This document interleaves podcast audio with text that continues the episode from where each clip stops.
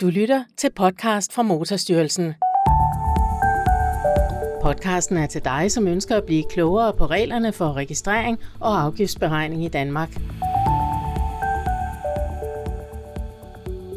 Velkommen til podcast for Motorstyrelsen. I det her sidste afsnit i 2022, der skal vi se i bagspejlet på året, der er gået i Motorstyrelsen, og vi skal have det lange lys på at se frem i 2023.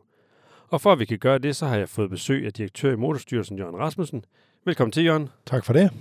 Jørgen, lad os starte med at se tilbage på 2022. Hvordan er det gået i Motorstyrelsen?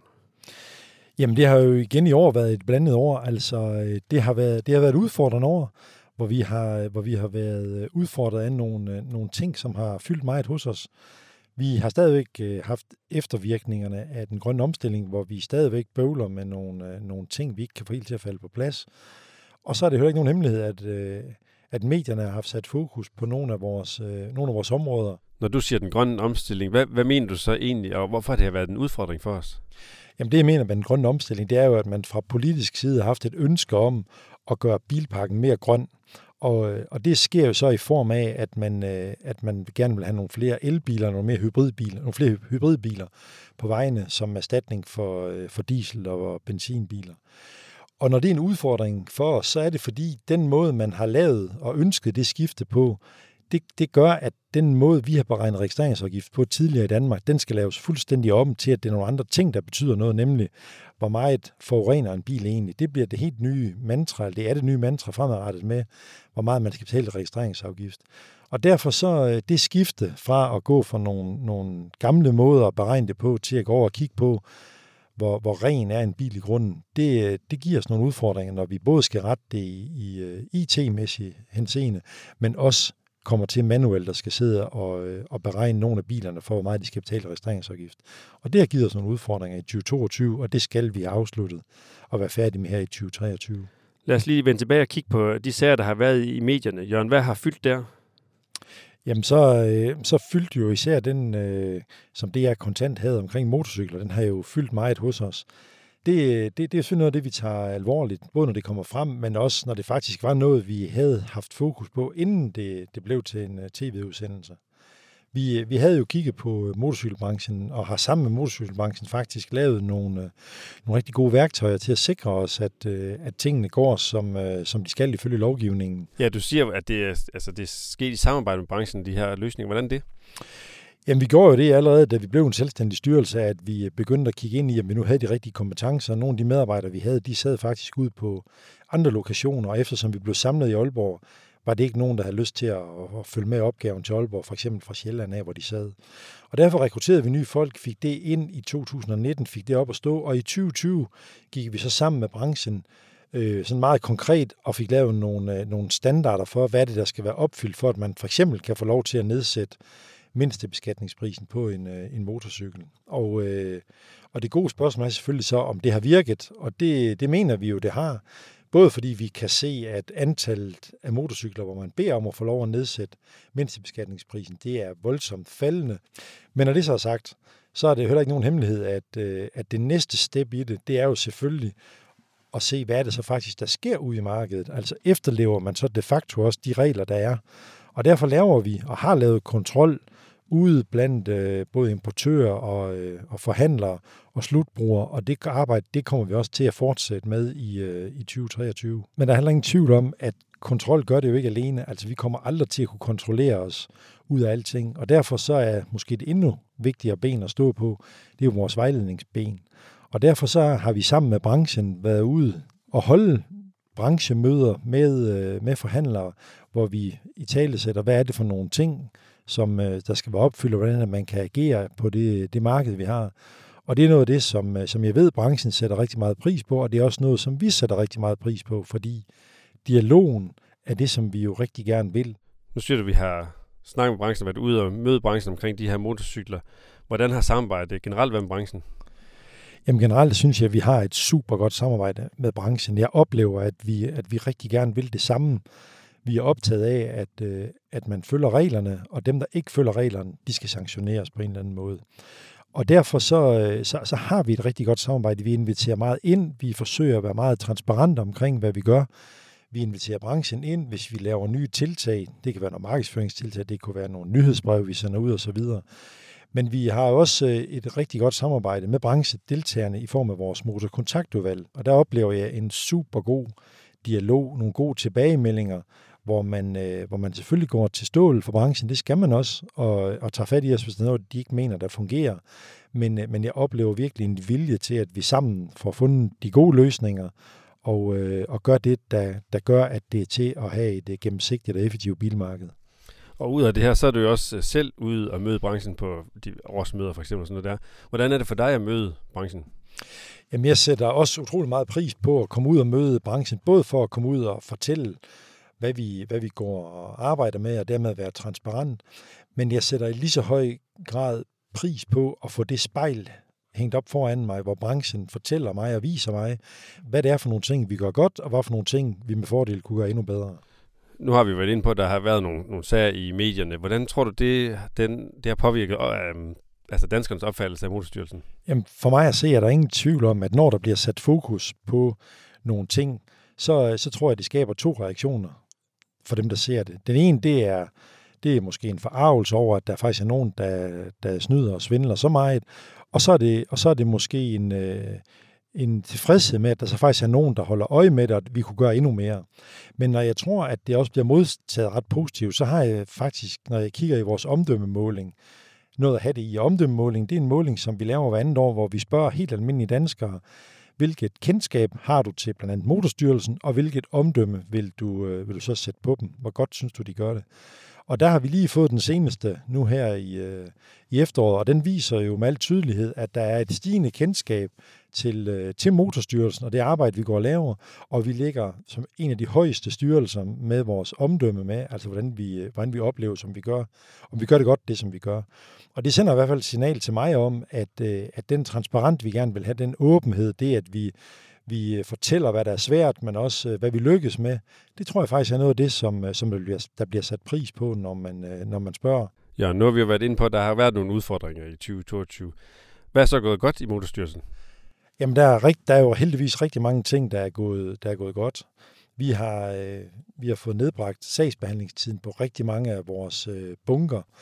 Vi har, vi har også fået ansat rigtig mange nye medarbejdere, og det har vi jo øh, det har vi gjort i kraft af, at vi har haft et bilmarked i 2022, som også i 2022 og også 2021 jo er noget atypisk. Øh, både på den måde, at, øh, at prisniveauet på brugte køretøjer jo ikke har fulgt normalen, kan man sige, med at, øh, at tingene de ældes, så bliver de, så bliver de mindre og mindre værd.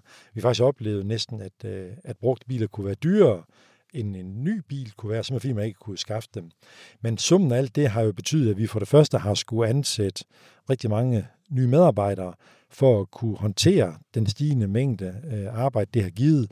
Men det har også betydet, at vi har skulle omstille vores medarbejdere til at have endnu større indsigt til den nye udvikling, vi ser, hvor især elektrificeringen af bilerne gør, at det er nogle andre kompetencer, som, øh, som vores medarbejdere har brug for.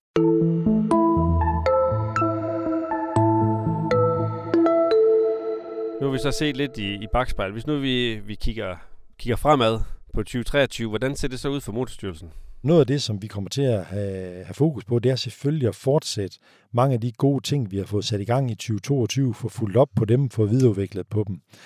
Men hvis jeg skal pege på tre ting, som, øh, som især vil have vores øh, fokus i 2023, så er det for det første motorregistret. Motorregistret er jo et sted, hvor alle vores data om køretøjerne de er samlet, og det er et utroligt vigtigt værktøj, både for branchen, men også for os internt. Det er det, der er hele omdrejningspunktet omkring vores arbejde.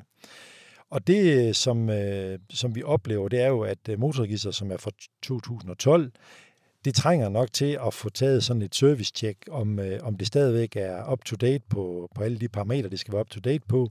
Vi skal have kigget på de data, der er i systemet, fordi de her såkaldte omberegninger, som følger af den grønne omstilling, har jo vist, at hvis data ikke står rigtigt i motorregistret, så får vi ikke sat den rigtige registreringsafgift på nogle køretøjer. Og derfor skal vi også lykkes med at få de sidste omberegninger, som de hedder, på plads her i 2023. Den anden ting, jeg vil sætte øh, fokus på, det er, at vi vil øh, have fokus på vejledning. Styrk vejledningen over for borgere, virksomheder og branchen. Jeg tror, det er vigtigt, at vi, øh, at vi har fokus på at, øh, at være rigtig dygtige til at gå ud og vejlede. I princippet sådan, så vi kan fortælle virksomheden og borgeren, hvad det er for nogle ting, de får brug for, inden at de selv har opdaget, at de havde brug for det. Og, øh, og derfor har vi faktisk organiseret os efter det her fra den 1. januar af, hvor vi får lavet en enhed, som, øh, som handler om vejledning og kommunikation og, øh, og dem, har vi, øh, dem har vi samlet, vores øh, gode vejledningsfolk og vores gode kommunikationsfolk, og sammen skal de være endnu mere øh, proaktive over for virksomheder og borgere, end vi har været tidligere. Og den tredje ting, som, øh, som vi vil sætte fokus på her i 2023, det bliver på kontrolområdet. Fordi en ting er, at vi kan vejlede os ud af rigtig mange ting, men hvis ikke vi får fat i de brødende kar, som ikke overholder spillereglerne, så skaber de en ulige konkurrence på markedet. Og derfor så er det noget af det, vi også i 2023 kommer til at have endnu mere fokus på, end vi har haft i 2022. Det er nemlig at gå ud og tage fat i de brødende kar og få dem til at, at følge de spilleregler, som vi alle sammen skal følge. Nu siger vi fortsat skal have fokus på kontrol og de brødende kar i branchen. Hvordan det? Her i, her i 2023, der kommer vi til at fortsætte det arbejde, vi har i gang sat med det, vi kalder adfærdsmodeller. Og det, som de handler om, det er, at vi, øh, vi tager alle de data, vi har på de pågældende virksomheder, og lægger dem ind i en model og scorer dem efter, hvad er risikoen for, at man ikke vil overholde den lovgivning, der er. Og, og det vi bruger det til, det er, at vi finder ud af, hvad er det for nogle virksomheder, vi skal ud og kigge på. Det kan være, at vi kan nå dem ved hjælp af noget vejledning og sige, at du skal lige rette ind og gøre sådan og sådan for at følge lovgivningen. Men der vil helt sikkert også være nogen, ikke mange, men der vil være nogen, som ikke overholder lovgivningen, og dem skal vi have taget fat i. Og grunden til, at det er så vigtigt for os, udover at man selvfølgelig skal betale det, man er forpligtet til ifølge loven, så er det fordi, at hvis der er nogen, der snyder på vægten, så skaber det en ulige konkurrence. Nu øh, skal vi løfte øh, blikket lidt og så se på det, på det helt store, helt store, ja, det helt store udsyn. Ja, hvis nu du skal kigge lidt i krystalkuglen, hvordan ser du så altså, sådan bilmarkedet i, øh, i 2023? Jamen, det er jo altid svært at spå om fremtiden, men, men noget af det, vi i hvert fald kan se, der begynder at komme i endnu højere grad, end vi, er, vi har været vant til, det er jo, at øh, der begynder at komme rigtig mange nye bilfabrikanter og bilmærker på markedet, ikke mindst øh, fra Kina. Og, øh, og med deres indtog, både på det europæiske, men også på det danske marked, der begynder vi at se nogle andre forretningsmodeller, end vi har, end vi har set tidligere. Det med, at man øh, måske køber en, en bil, som har en masse udstyr, Øh, indbygget fra starten af, men det er på abonnementsordninger, man skal, øh, man skal øh, få, få adgang til de forskellige ting, der er i bilen. Det tror jeg er noget af det, som kommer til at, at fylde rigtig meget for os i 2023, både på, på bilmarkedet, men også for os i Motorstyrelsen, fordi det, at man skal til at værdifastsætte noget, der er der, men som ikke er med, når man har købt den, det giver nogle udfordringer, det giver nogle udfordringer for os. Hvor, hvorfor har det betydning for Motorstyrelsen? Jamen, når det har betydning for, for vores arbejde, så er det fordi, at alt afhængig af, hvad det er for noget udstyr, der er i en bil, så har det betydning for, hvor meget man skal betale i afgift. Og det betyder, at når vi pludselig får nogle køretøjer ind, hvor, hvor, hvor udstyret måske er der, men det er ikke aktiveret, fordi ejeren ikke har, har tegnet abonnement på det endnu, hvordan skal vi så prissætte sådan nogle ting, og hvordan skal vi øh, forholde os til, øh, hvad afgiften så skal betales. Oven i købet begynder vi jo så også at se nogle, øh, nogle bilmærker, der kommer til Danmark, hvor man faktisk ikke kan købe den pågældende bil. Man kan kun lege det, måske oven i købet lege det uden batteri, og, og hvordan skal vi så værdifastsætte sådan nogle ting? Så der er helt sikkert nogle, nogle, øh, nogle udfordringer, som den teknologiske udvikling har skabt, som vi skal være gode til at kigge ind i i Motorstyrelsen, også i 2023. Og med de ord nåede vi til vejs inde på det her afsnit. Tak til dig, Jon Rasmussen, for at give os et indblik i både, hvordan 2022 har været i Motorstyrelsen, men også, hvordan det ser ud næste år. Jamen øh, selv tak, det var en fornøjelse at være med. Og nu når jeg har lejligheden, vil jeg jo gerne ønske jer alle sammen en rigtig god jul og et godt nytår. Vi ses i 2023. Som altid, så kan du finde det her vores tidligere afsnit på de gængse podcast-platforme og i din afspiller.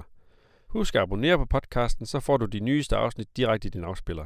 Mit navn er Jesper Nørgaard Reinvaldt. Glædelig jul og godt nytår. Du har lyttet til podcast fra Motorstyrelsen. Du er forhåbentlig blevet klogere, selvom podcasten kun er en introduktion til emnet. Hvis du har brug for fyldsgørende information, kan du finde links i afsnittets episodebeskrivelse og via Motorstyrelsens hjemmeside.